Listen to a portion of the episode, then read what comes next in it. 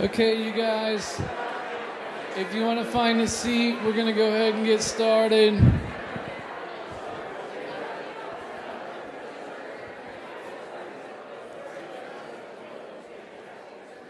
It's good to see everyone. So this is kind of our this is our last Sunday of Lent.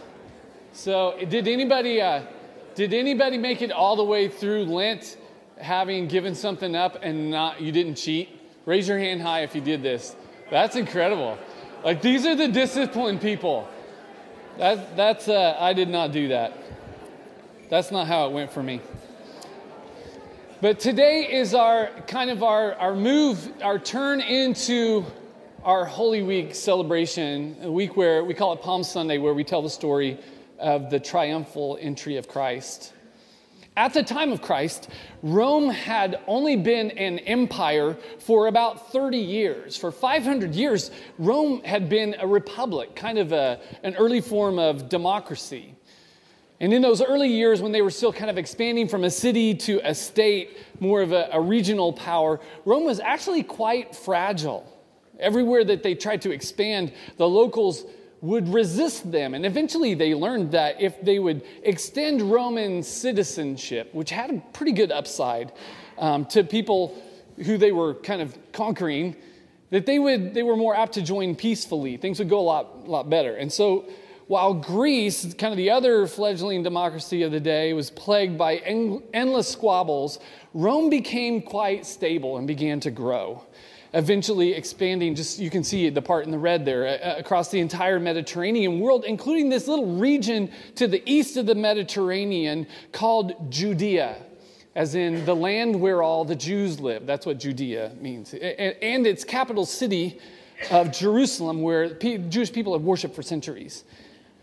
And, and really, the biggest threat to Rome at this time was not some foreign pow- power, because they had this powerful army. It was actually their own generals. Kind of the danger was that some general would win a war and then just march his armies into Rome and take control of the Senate and set, set himself up as a dictator. And so Roman law actually stated that any general who had been successful in, in, in battle had to disband his army before returning home. And there was this river kind of that separated sort of the north and the south there. And generals couldn't cross that river with an intact army. In exchange for disbanding their army, the Senate would then honor the general with what was called a Roman triumph. And the triumph was a big deal because it would forever change the status of a general. And at the center of the Roman triumph was this massive parade, a triumphal entry into the capital to the cheers of its citizens. And, and, the one being honored would be dressed in a purple toga.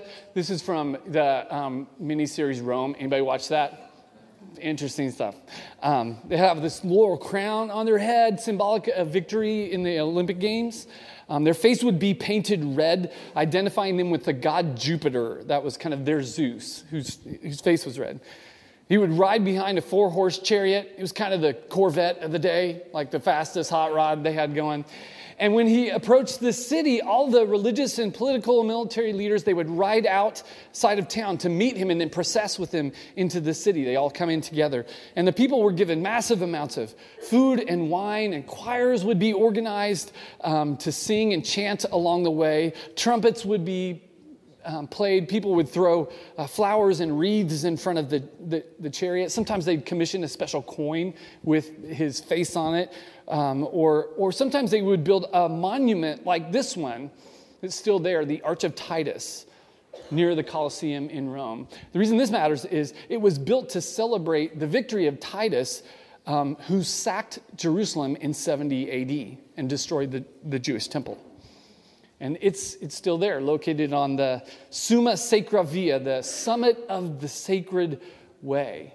So they would come into town in their triumphal entry, they would process um, through the streets of Rome, um, and then, then down between the Colosseum and the Roman Forum. And, and uh, really, after this, after this triumph, Titus's, anyone who got a triumph had to go under Titus's arch. See, this is kind of a big, big deal when this happened. And after the entry, they would, they would parade through the forum. They'd end up at the temple of Jupiter. There would be speeches, proclamations of honor, and they would make a sacrifice to the god Jupiter. And for that day, the honoree was considered almost like a god. Afterward, they would, of course, be given land and riches, um, maybe awarded a seat in the Senate. They were basically set up for life with public honor and riches, and that way they wouldn't be so tempted to like over try and overthrow this Senate with their army. And this practice worked for a long, long time until Roman expansion began to transform the Roman economy. Cheap slave labor, um, cheap grain from Egypt flooded into Rome, and it started to drive the, the um, farmers and merchants into poverty. Um, basically, the, the whole working class, in a sense, began to lose their security, their livelihood. And the rich started buying up all the land for pennies on the dollar, and um, wealth concentrated in the hands of this small upper class. And so, in response, kind of all the, the uh, unemployed farmers and workers began to unite. They banded together and started causing trouble, and Rome was once again divided. Until this one general that you probably heard of, named Gaius Julius Caesar, gained the allegiance of these lower classes by offering them land in exchange for fighting in his army. And the Senate was stuck. Like they, they refused to give people food when they needed it. They really, any form of public assistance, they, they resisted, including giving public land to, to the farmers so they could keep making a living. Julius Caesar took the other tack. He just, he would try to give them everything. He gave all of his army lands. He promised them land after they won. It inspired great allegiance from his generals and, and his armies and the people at large. And so in 49 BC, after victories up north in like what's now Great Britain, um, Gaul and Brittany, this is about 50 years before Christ, um, Julius Caesar crossed that river, crossed the Rubicon. That's where that saying comes from. He crossed the Rubicon without disbanding his army, setting off this civil war that eventually toppled the republic. When Caesar was given his Roman triumph, he brought his army with him. It's the first time. Nobody had done that before, although everyone did that after. And this is sort of the nature of empire. The difference really between empire and republic or democracy. The empire always rolls with an army and a display of might and power. And so Julius Caesar became dictator of Rome for, for a short time until he was assassinated by Brutus and Cassius. You know the story, right? And then in the chaos that followed, 500 years of democracy was just frittered away. Um, eventually, Caesar's adopted grandson, became the first official Roman emperor.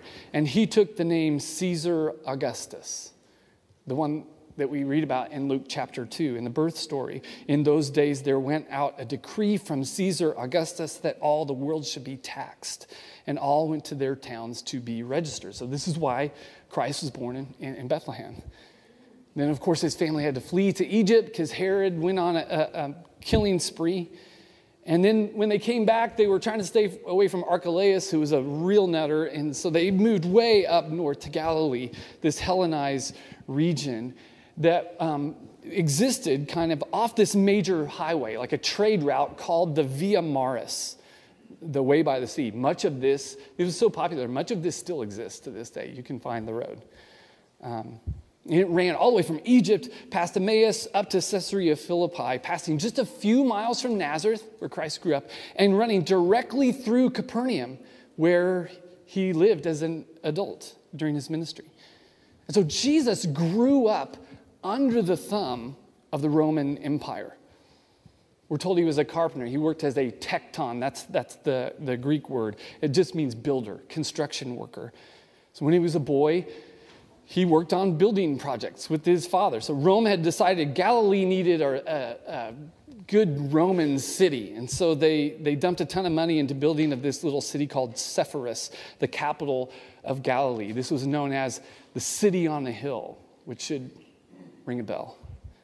It's four miles from Nazareth. This picture is um, from the other side, but you, you kind of get the picture. Jesus would have walked over here, probably many, many mornings to work with Joseph, then walked four miles home. He grew up seeing the light of, of Sepphoris out on the horizon at night.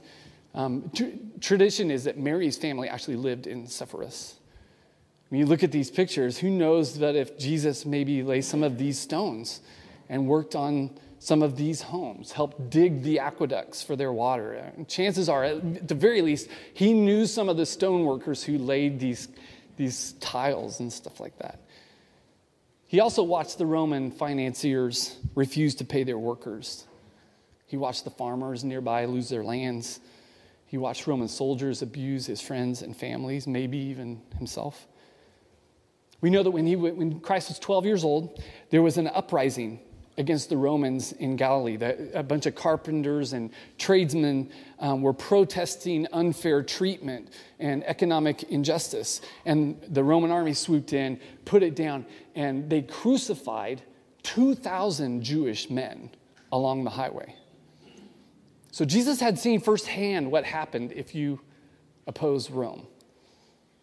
Dealing with Rome out here in Galilee was just a daily bother. I mean, you're on your way to work, um, you're, you're trying to get there, you own your own business, and it, you got to work all day.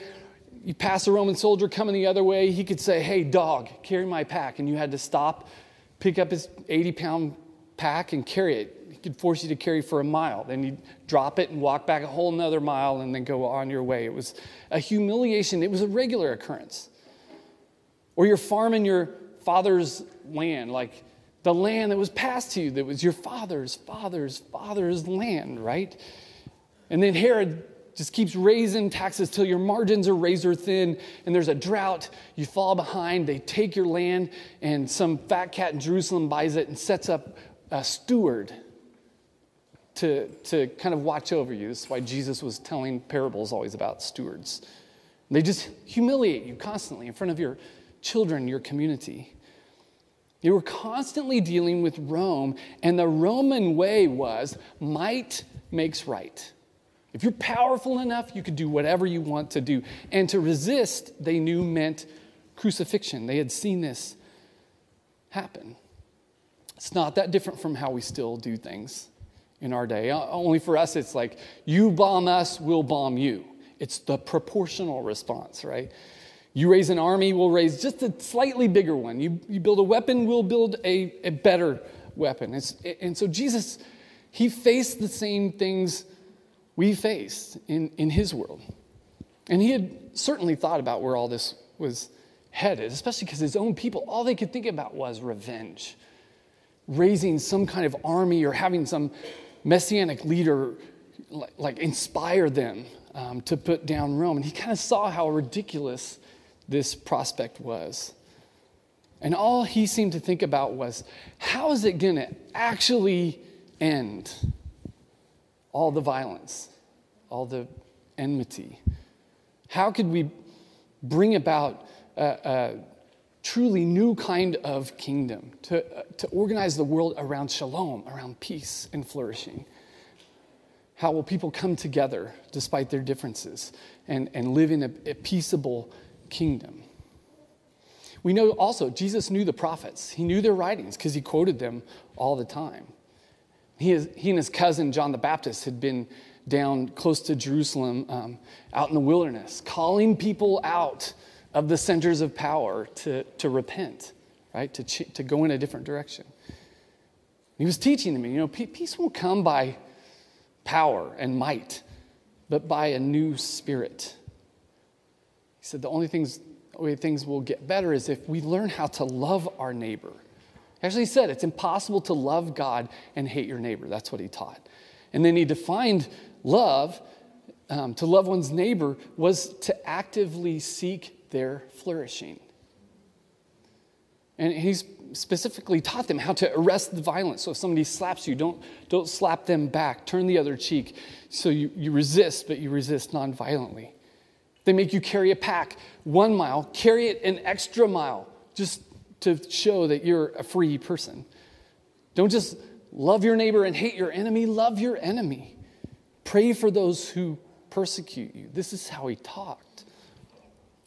And then he would tell these stories and parables to support it, like the one about a man who got attacked, uh, attacked by robbers and left for dead on the side of the road. And these two good Jewish men, like a proper rabbi and a priest, walked by, act like they didn't even see him. And then the hated Samaritan, right? A foreigner. In our day, we would think of something like the Muslim neighbor, uh, the, the, the liberal or the Trump fan, right? Whichever side you hate, that's what you picture, right? Comes by and is the hero of the story. Told a story about a woman who is caught in adultery in an affair with a man who is off limits, and the leaders had obviously set up the whole thing and were ready to kill her, and this woman's lying on the ground.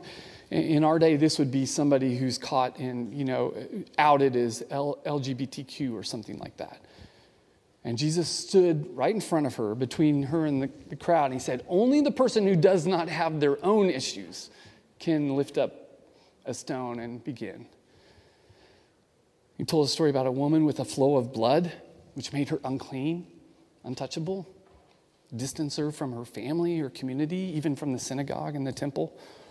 And she crossed the line, right? She does not go through proper channels. She breaks a law and reaches out and touches Christ to get a little help, to maybe find healing. In our day, this would be the illegal immigrant who crosses a line, who breaks the law, trying to chase a life, you know? And Jesus just, he just welcomes her into the community. He actually calls her breaking of the law an act of faith. This is how he talked. He just told these stories and engaged in these actions that just torched the old paradigm. In any way that you could slice up the world into insiders and outsiders, or good guys or bad guys, he would go against it. Like if you said God is on our side, these are the good guys, those are the bad guys, he would go stand with the bad guys. It didn't matter who it was. Unclean, lepers, the untouchables, tax collectors, Roman collaborators, centurions, even, immigrants, foreigners, aliens prostitutes, prodigal sons, notorious sinners, women, children, anybody you counted out for any reason, Jesus would pull them in close. And when people protested, then he just he'd tell them stories like the one about the man who had a wedding and invited all of his, you know, proper friends and neighbors who were too busy to come, so he invited homeless people and immigrants and they got to party. He gave water to a Samaritan woman at a well. He healed a, Roman soldier's daughter, extended grace to a Syrophoenician woman. He touched a leper, a contagious person, right? A threat to their community. And all along, he just kept saying, You're like, do you really think we're the good guys? The ones who God really loves? And are you so sure of this that you, you want to go to war against everyone else? Is that how you think this all ends? Building bigger barns so you can store all of your wealth while your neighbor goes hungry. Arguing about who's the greatest, like his disciples had done. Arguing about who really belongs. Is that, is that what you want to do? Stoning sinners? Is that it? Shunning the unclean? You think that's how the kingdom comes? And he reminded them, you know, for generations, his people had prayed to God for Mashiach, an anointed one, a Messiah, a warrior king like David, who would come lead an army and kick out the Romans and restore right worship in the temple and establish peace. And all through their long exile, they had prayed for this, prayed for vengeance, they prayed for blood. And then from out of nowhere, from really from the margins of their culture, a counter testimony emerged. And, and these prophets began to speak.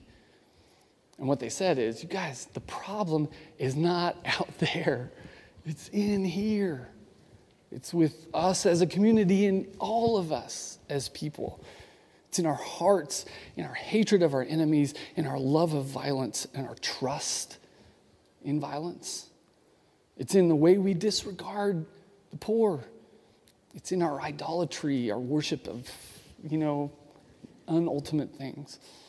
and our selfishness. So they killed those guys really fast. Like that's how they did that. They killed the prophets. But not before they wrote stuff like this that was quoted in our text for today from the prophet Zechariah Rejoice greatly, O daughter Zion. Shout aloud, O daughter Jerusalem. Lo, your king comes to you. Triumphant and victorious is he, humble and riding on a donkey, on a colt, the foal of a donkey.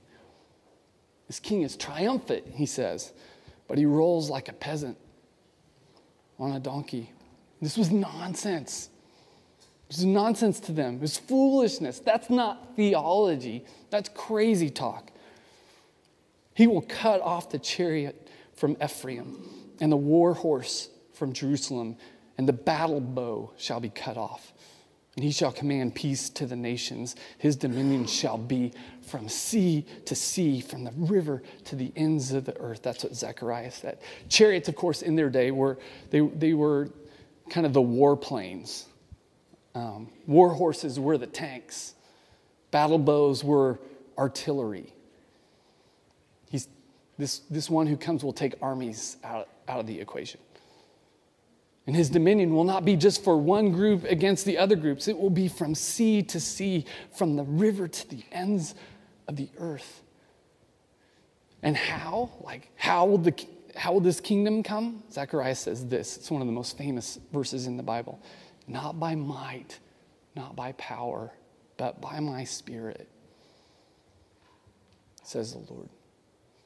By my spirit, a new way of being, a new spirit to our lives.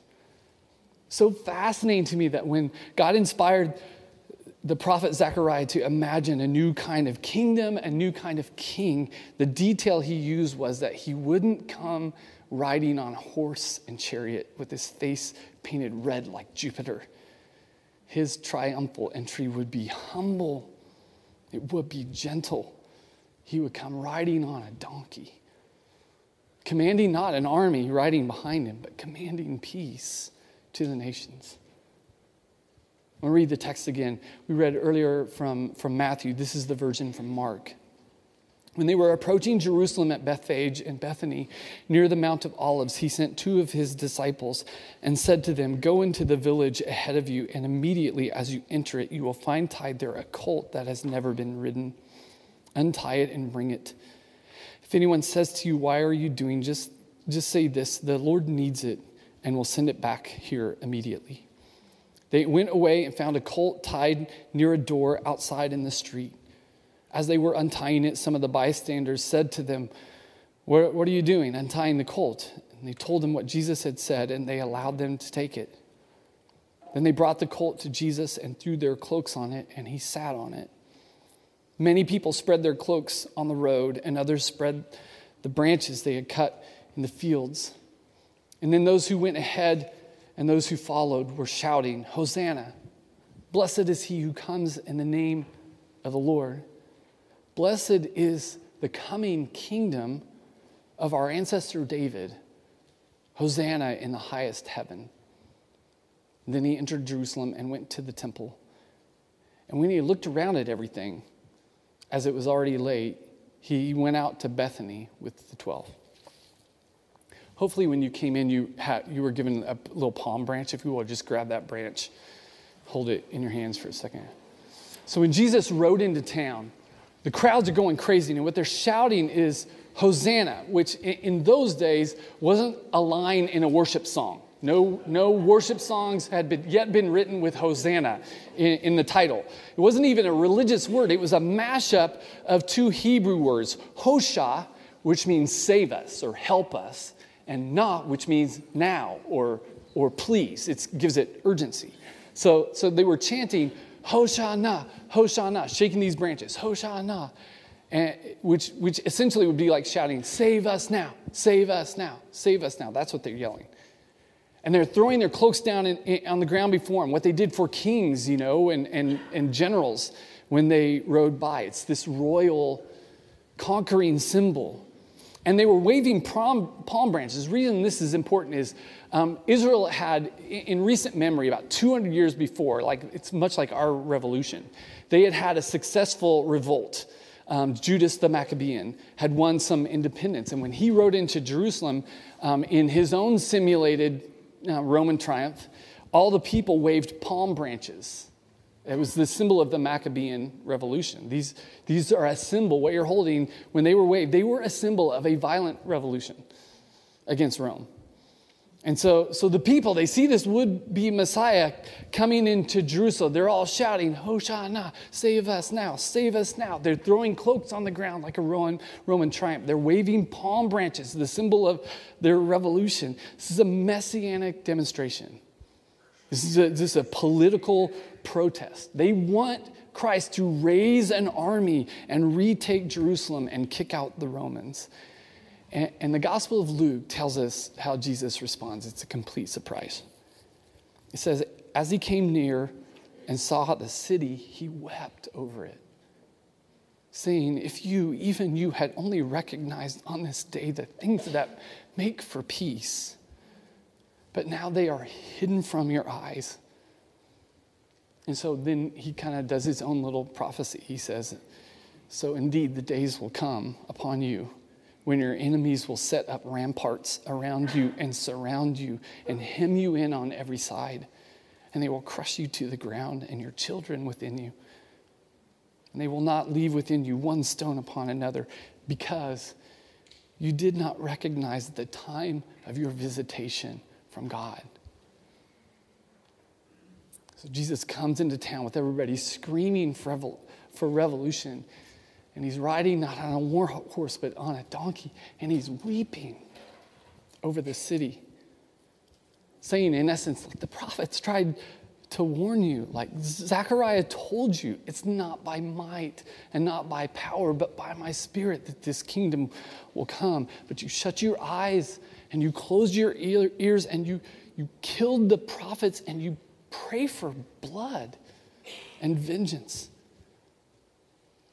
And he says, So you're going to lose everything. And they did.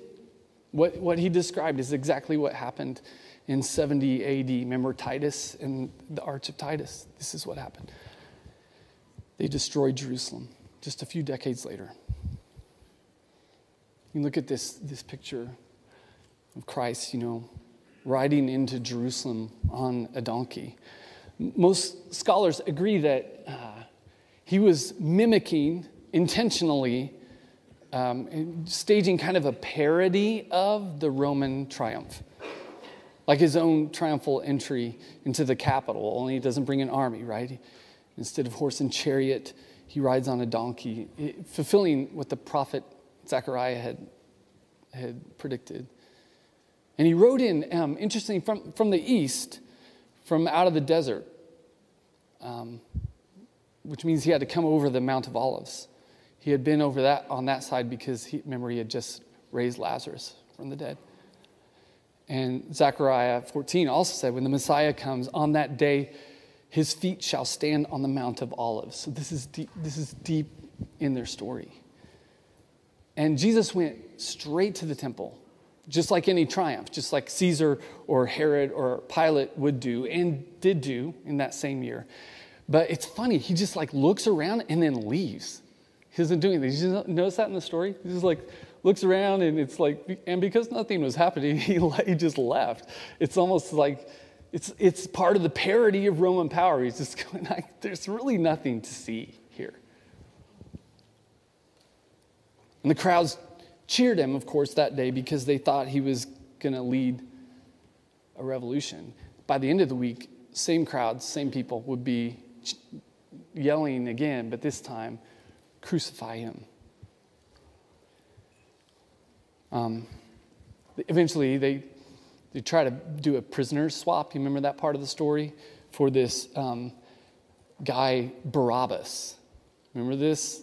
Uh, the, Barabbas had been a, a, violent revolutionary. He had led a failed insurrection that had killed some Romans and some Jewish collaborators. And um, he was set to be crucified. His actual name was Jesus Barabbas. Jesus Bar Abbas. Bar means son, Abbas means father. Jesus, the true son of the Father. That's Barabbas. They don't want the peace donkey guy, they want the violent revolution guy. they engineer a swap. But Jesus rides into town the way he rides into town. And so they traded him for Barabbas.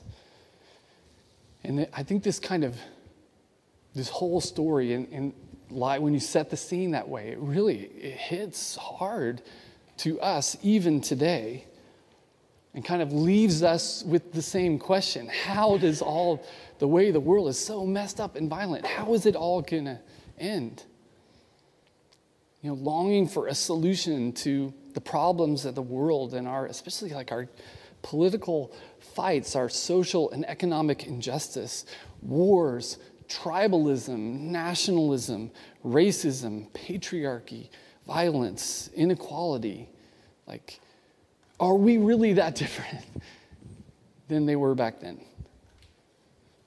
And then you see this picture Jesus riding in on a donkey. And I think it asks us to just stop for a moment and step back and just think very carefully about where we are lining up, whose side we're on, to whom we pledge our allegiance our loyalty.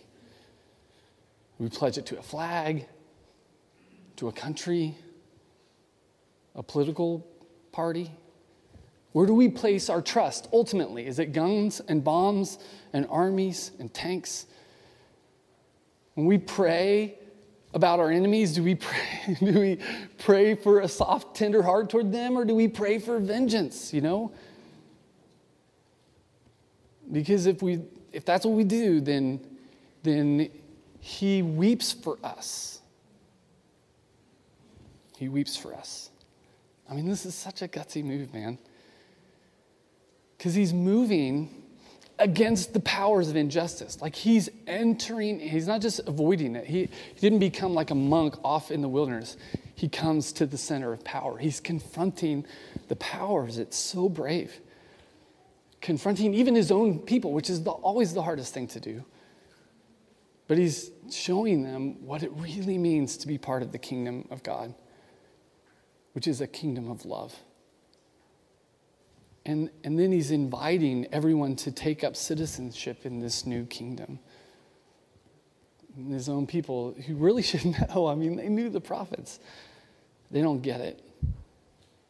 They did not recognize the time of their visitation from God. And I, I, think, I think Palm Sunday is, is the time when we have to stop and consider our own lives and whether or not we recognize in this the visitation of God to us in Christ, the world's true Lord.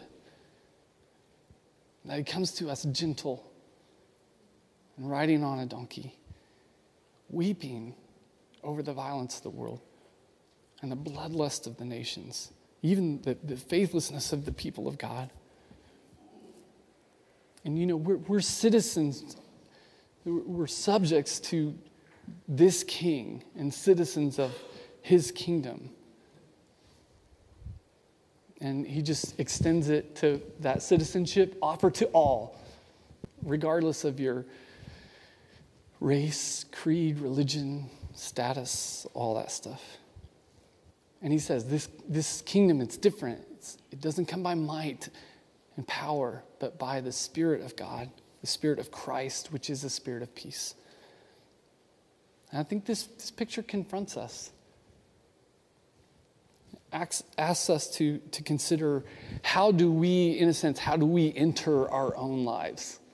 Riding a war horse or a peace donkey? How do we, you could say, how do we enter into our relationships with family, with our friends, our coworkers, our neighbors, our enemies? Do we power up, try to enforce our will, try to get others to back down?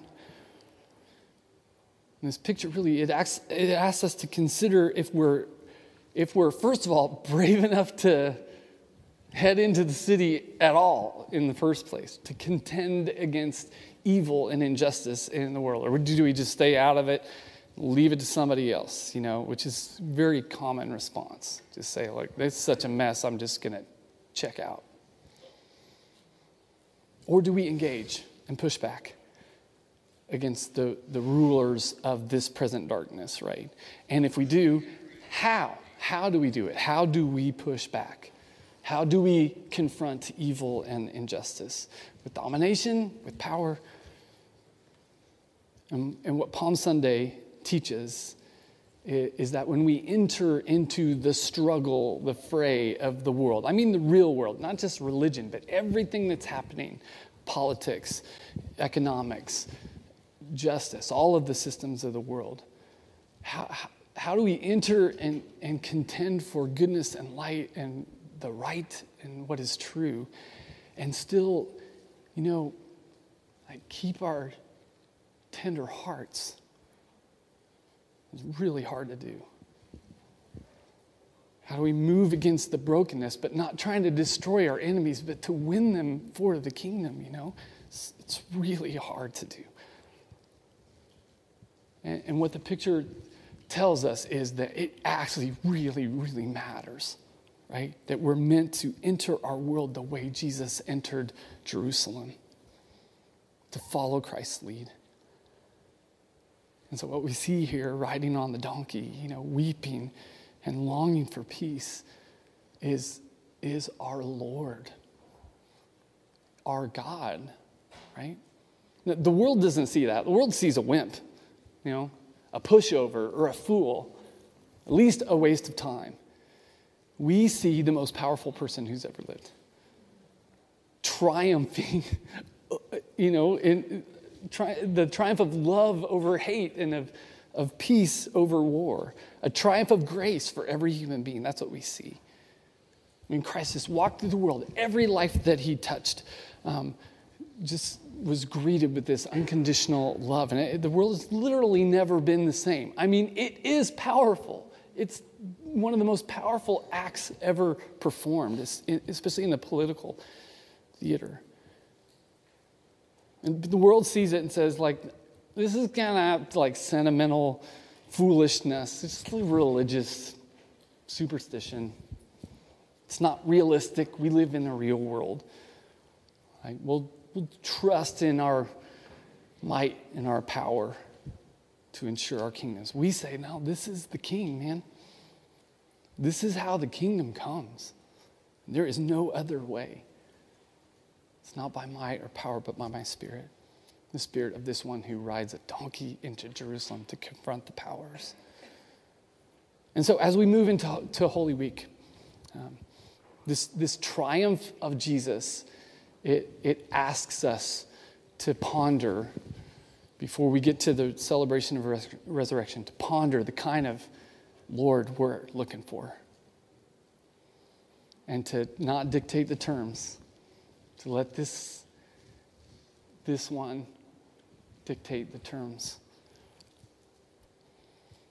And, and to ask ourselves do we have the courage and faith um, to follow this one who comes in peace? Let's pray.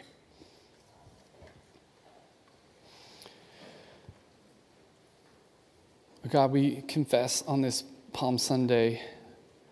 Um, just how difficult it is for us to choose to contend for the right and the good and the true, and to try to do so by the means of the kingdom.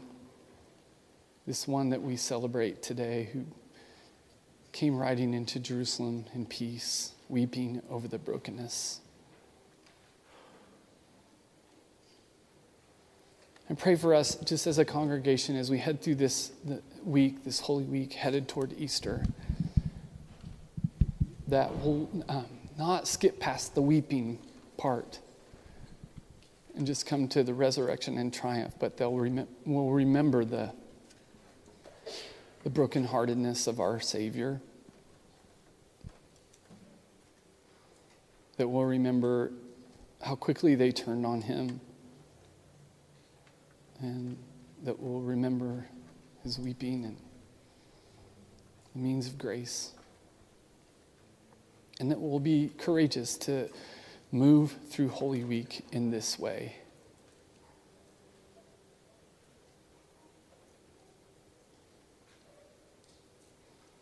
We thank you for this story. And pray in Christ's name. Amen. I invite you to stand, please. And we're going to receive communion. We do this because on the night when Christ was betrayed, he took a loaf of bread and a cup, and he passed the same loaf and the cup around to all his followers, and they, they all shared in the same, um, same meal. And he said, Here's what I want you to do. Whenever you gather from here on out, eat a chunk of bread and drink from the same cup. And he said, The bread is like my body, the cup is like my blood, which, which meant life to them and receive it into your bodies and just be made out of the stuff I'm made out of. And he said, whenever you gather, do this. And so this is why we receive communion. And it's also why we just don't put any preconditions on communion. Everybody's welcome to join us at the table.